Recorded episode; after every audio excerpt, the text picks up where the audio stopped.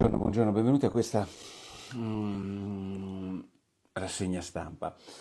Eh, aspettate, sta a fare un po' di casino. Buongiorno, benvenuti a questa rassegna stampa di oggi, 15 febbraio. Vedete, la notizia fondamentale di oggi è la tensione tra il Vaticano e, il, e, e Israele. Eh, il Vaticano ieri, in maniera molto, diciamo, solita, consueta per quello che fa il Vaticano e per quel retropensiero che c'è il Vaticano, ehm, diciamo antisemita, lo posso dire con grandissima franchezza, e una parte ovviamente delle, del, del, del, Vaticano, ehm, eh, ha detto che eh, bisogna fermare la carneficina, la carneficina eh, di Israele a Gaza. Allora, L'ambasciatore gli ha risposto, israeliano eh, a Roma, presso il Vaticano, gli ha risposto al Vaticano dicendo una serie di cose che vi vorrei sottoporre. Eh, intanto ha detto che sono frasi deplorevoli, oggi ne parlano tutti quanti i giornali sulle frasi deplorevoli, però mh, dice guardate che non mi sembra che il Vaticano abbia parlato di carneficina quando eh, ci sono state guerre simili in cui il rapporto tra eh, combattenti e vittime civili, perché è un'altra delle cose straordinarie che in questo momento momento si parla delle vittime civili e è ovvio che ogni vittima civile è, è mostruosa, eh, però in tutte le guerre che sono mostruose ci sono delle vittime civili e il rapporto tra combattenti, cioè terroristi di Hamas o combattenti militari e vittime civili in tutte le ultime guerre sono state molto superiori rispetto alle presunte vittime civili, perché presunte perché sono fornite dal Ministero della Salute di Hamas. Ehm, di questa guerra. Però io non voglio neanche entrare in questa contabilità, in questa mostruosa contabilità. Io ai nostri amici eh, della zuppa e soltanto a loro voglio raccontare quello che penso e quello che provo in questo momento e che non mi sembra che i giornali abbiano ben colto.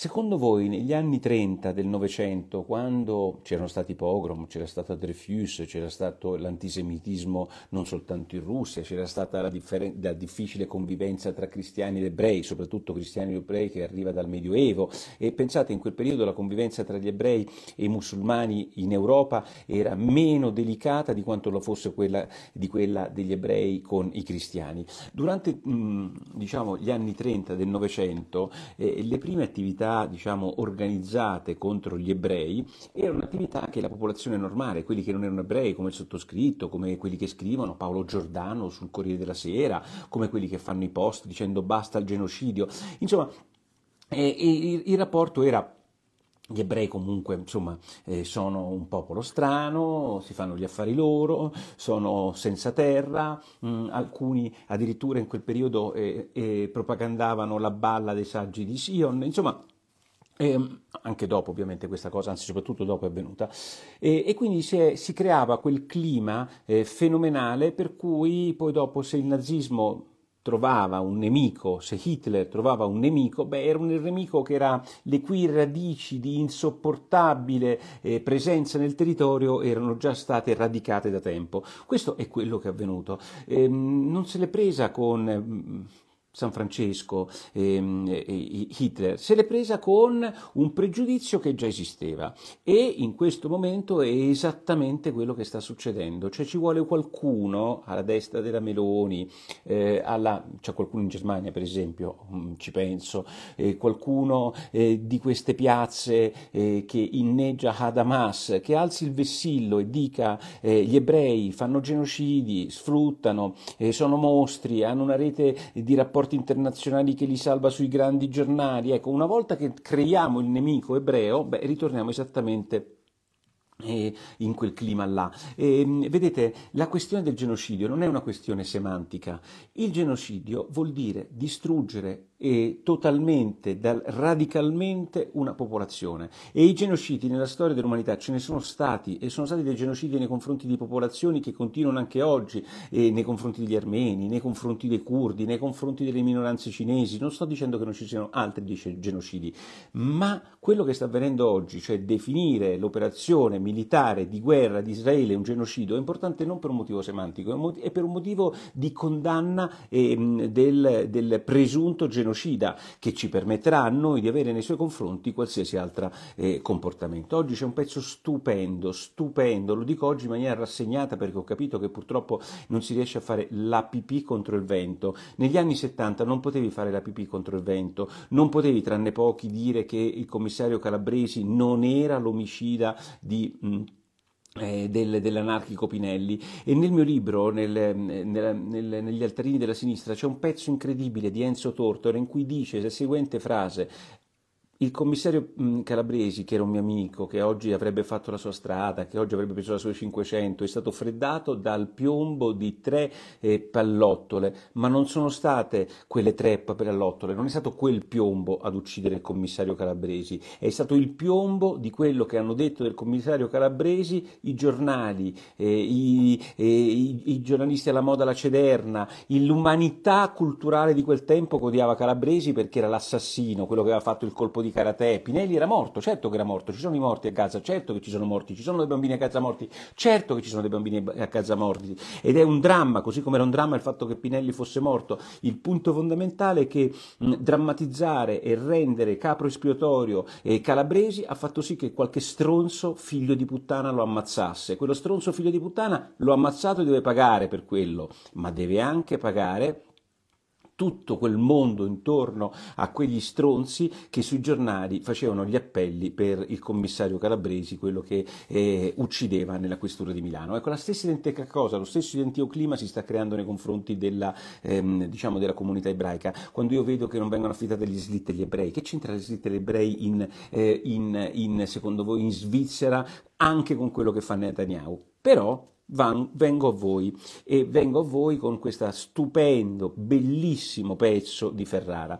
E Ferrara dice perché nessuno chiede il cessate il fuoco ad Hamas? Io ve lo chiedo anche a voi, perché nessuno eh, si occupa di chiedere il cessate il fuoco al pass? E, e, sembra una domanda retorica, ma è semplice. Intanto tutto questo nasce da Hamas, che prende e ammazza 1300 persone che non avevano nessuna colpa. E dice, hanno sparato dal 7 ottobre 4 14.000 missili da Gaza a Israele. E vi segnalo che la proporzionalità della difesa di Israele, se uno mettesse in conto i 14.000 missili che sono tutti verso obiettivi civili, quei missili sono stati bloccati dalle difese di Israele, difese che quelli di Hamas utilizzano soltanto in maniera naturale con degli esseri umani. Mentre Israele ha fatto l'Iron Dome e quindi i missili non arrivano a casa, invece quelle merde di Hamas vengono difese dai civili palestinesi che lì che lì hanno ehm, eh, le loro case e i loro bunker. Ma Ferrara dice,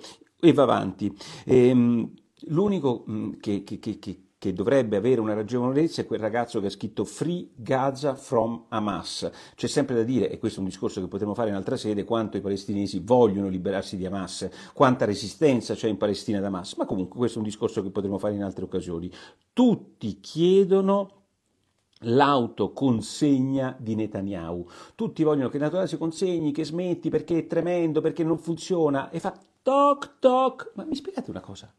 Ma perché queste teste di cazzo? Perché i grandi politici? Perché i vescovi, i cardinali, invece di dire stop alla carneficina, non chiedono a Sinwar il capo di Hamas che ha condotto quell'orrendo pogrom del 7 ottobre, non chiedono di la, far lasciare i 130 ostaggi e, e e consegnarsi eh, per un processo eh, alle autorità indipendenti, non so, dell'ONU. Perché? Perché? Perché chiediamo a Israele quello che non chiediamo a Hamas? Perché nessuno si occupa dei 130 ostaggi? Se voi aveste un vostro figlio, un vostro parente, un bambino di un anno tenuto a Gaza e poi un, un governo che non ve lo libera, beh, voi definireste criminale anche quel governo che non prova a liberarlo. Che avrebbe dovuto fare? Avrebbe dovuto dire, scusatemi, già ci stiamo rendendo conto, non, nessuno, nessuno sta chiedendo che il terrorista Sinwar, che peraltro è già stato liberato una volta dai, dagli israeliani comm- commettendo un enorme errore, perché Sinwar, il capo dell'ala militare mh, mm, dei palestinesi, era già nelle carceri palestinesi con, eh, israeliane con 2000 ergastoli. Il punto è che dovevano liberare un loro eh, militare gli israeliani e gli hanno dato una serie di... Ehm, prigionieri, tra cui anche Sinwar. Io mi ricordo un'intervista bellissima che fece il capo del Mossad Paolo Scimbet al Corriere della Sera, un altro giornale, in cui disse Singuar l'ho interrogato io per ore e ore ed era uno che non avremmo mai, mai dovuto liberare. Quelli in dieci anni hanno utilizzato i finanziamenti a scopo umanitario che tutti noi consegnavamo alla Palestina per creare le condizioni di questa guerra. È una cosa pazza, folle quella che sta avvenendo oggi, la criminalizzazione dello Stato di Israele, folle. E io non difendo Israele di cui non me ne fotte un cazzo sono italiano, tricolore, io difendo me stesso, io difendo l'Occidente, io difendo la libertà, io difendo gli omosessuali che possono vivere in Israele e non possono vivere nei confinanti territori eh, mm, de, diciamo, in maniera dispotica governata da altra. Io difendo le femministe che possono vivere in Israele e non possono vivere in quei paesi. Io difendo coloro che sono contro Netanyahu e contro il governo che possono esistere in Israele, ma non possono esistere a Gaza. Provate a essere contro Hamas esplicitamente, vi ammazzano una cosa pazzesca, pazzesca quella che sta avvenendo nei confronti di Israele, così come pazzesco e fuori luogo come spesso avviene il comportamento di questo papato, di questo papato. Anche la libertà della Palestina devi combattere, dice sonni.che.che. Certo, la libertà della Palestina io ehm, la, la, rivendico e non sono come quelli che eh, manifestano in, staz- in, in piazza che dicono dal fiume al mare. La Palestina deve avere uno Stato, peraltro già previsto dalla deliberazione dell'ONU del 47 che gli stessi arabi per tre volte non hanno voluto accettare, tre volte, deve avere lo Stato e dirò di più, e dirò di più, il problema degli israeliani non è Gaza, il problema degli israeliani non è la difesa che sta facendo Netanyahu legittima dopo l'attacco del 7 ottobre, il problema che dovremo discutere è come i coloni israeliani occupano e si espandono in zone in cui dovrebbero stare molto più prudenti, che non sono loro. Lì possiamo aprire un grandissimo tema, ma non su Gaza, non su Hamas, non su Sinwar, non sugli ostaggi, cazzo! Non sei credibile se non, se, se non, difendi Israele su Gaza quando puoi legittimamente attaccare Israele sulle sue politiche e, e, e, e sui coloni dall'altra parte. Pezzo di Ferrara number one oggi.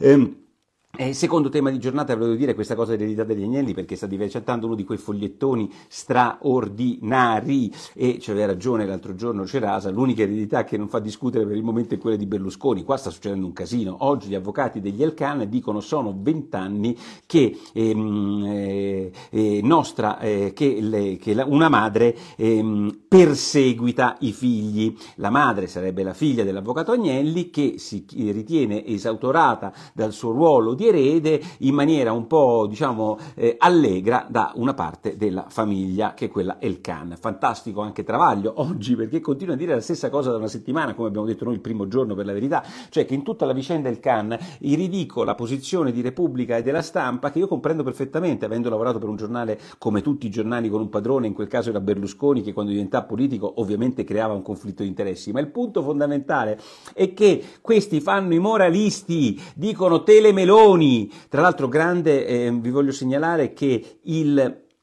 ed è una cosa che vi dovrebbe far pensare l'amministratore delegato della RAI che dice da una solidarietà a Israele dopo le cazzate che, di cui parla Gali, io sono dell'idea che Gali possa dire quello che cazzo gli pare, possa anche parlare di genocidio, ma io posso anche essere libero di dire che ha detto una cazzata e posso anche essere libero come amministratore delegato che non sono della RAI di dire che noi vorremmo dare anche Israele, eh, eh, solidarietà a Israele per quello che è avvenuto. È sotto scorta. Secondo voi è Gali sotto scorta o è eh, l'amministratore delegato della RAI sotto scorta? Per aver dato solidarietà a Israele Israele, che fino a prova contraria è quella che è stata attaccata il 7 ottobre da cui tutto è partito, quello è sotto scorta, non Gali che è libero di dire tutte le sue minchiate e dovrà esserlo per sempre. Nel frattempo oggi c'è un pezzo stupendo, non mi ricordo dove, dei poliziotti che dicono ragazzi smettetela su questa cosa poi degli scontri a Napoli, quelli ci stavano a spingere contro l'inferiata, noi abbiamo fatto una carica d'alleggerimento e quelli piagnucolano che si sono beccati una bastonata, non si sono beccati le bastonate più di quanto si beccano una reazione coloro che te, ti vogliono eh, violentare violentare, violentare dal punto di vista non eh, diciamo sessuale.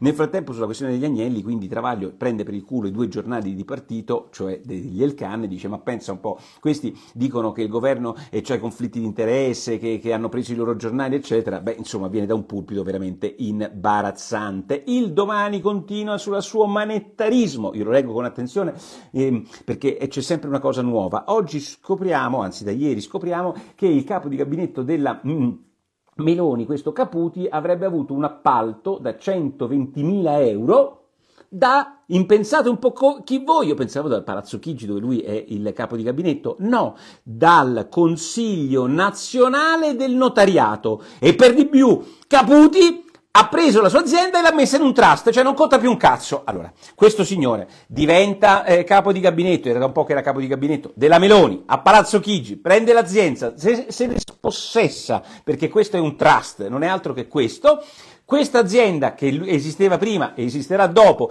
prende un appalto da 120.000 euro, non 50 milioni, 120 cazzo di mila euro da Palazzo Chigi? No, ma dal notariato e il domani se la prende perché dice ah però è ehm, vigilato il Consiglio Nazionale del Notariato da il Ministero della Giustizia, quello sta stato sta Palazzo Chigi.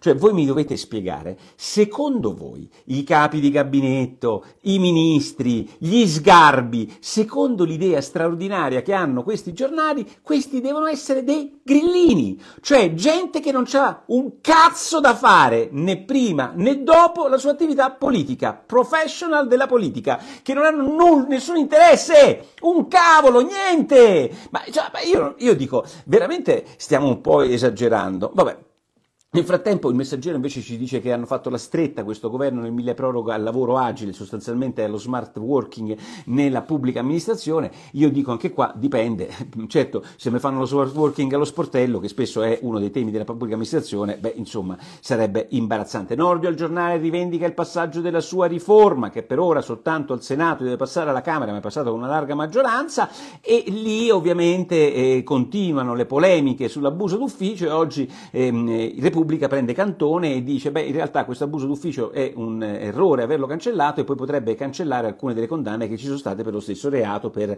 il concetto che evidentemente non si può condannare oggi per qualche, eh, ieri per qualcosa che oggi non è più reato, insomma una cosa di questo tipo. Nessun bavaglio eh, dice Nordio al giornale ai giornalisti, soltanto un atteggiamento di maggiore garanzia nei confronti degli indagati e, e Repubblica oggi come spesso è abbastanza ironica, nel senso che loro non se ne rendono conto, ma io direi con voi zuppisti me ne rendo bene conto, la minaccia di Salvini. Che cazzo ha fatto Salvini? Cosa ha fatto?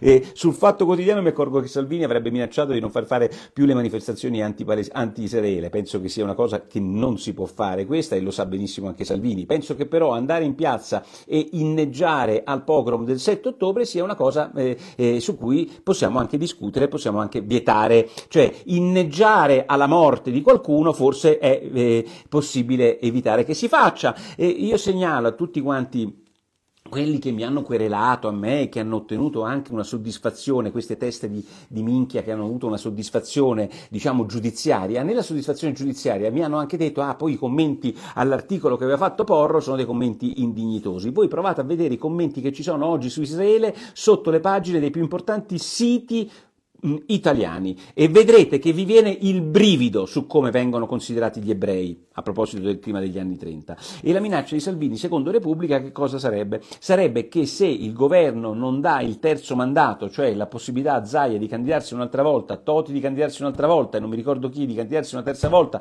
alla presidenza della regione, penso De Luca, beh, insomma Salvini affosserà il premierato, di cui peraltro oggi Pane Bianco sul Corriere della Sera nel suo editoriale dice non essere davvero convinto. Fermi tutti, Santoro Santoro si candida alle europee. Lo sapevamo, ne avevamo qualche idea. E l'idea è che San Mori, eh sì, San Moritz mi scrive qua Patrizia Galli, ehm, che Santoro si candida all'Europea e dal cilindro ha trovato un'ottima candidata, Ilaria Salis. Ehm, eh, diciamo che eh, sciglia, eh, sciglia no, della Melone è un po' arrogante, Beh, non trovo che sia un po' arrogante. Eh, che altro arriva qua di commenti? Eh, sono questi, vi segnalo, vi segnalo, eh, come sempre lo shop di Nicola Porro e come tutte le volte ringrazio i nostri telespettatori per averci, i nostri commensali per avermi seguito fino ad ora e sul sito nicolaporro.it tutto quello che c'è da sapere, da sapere per eh, leggere le notizie in modo un po' diverso rispetto al solito. Ciao!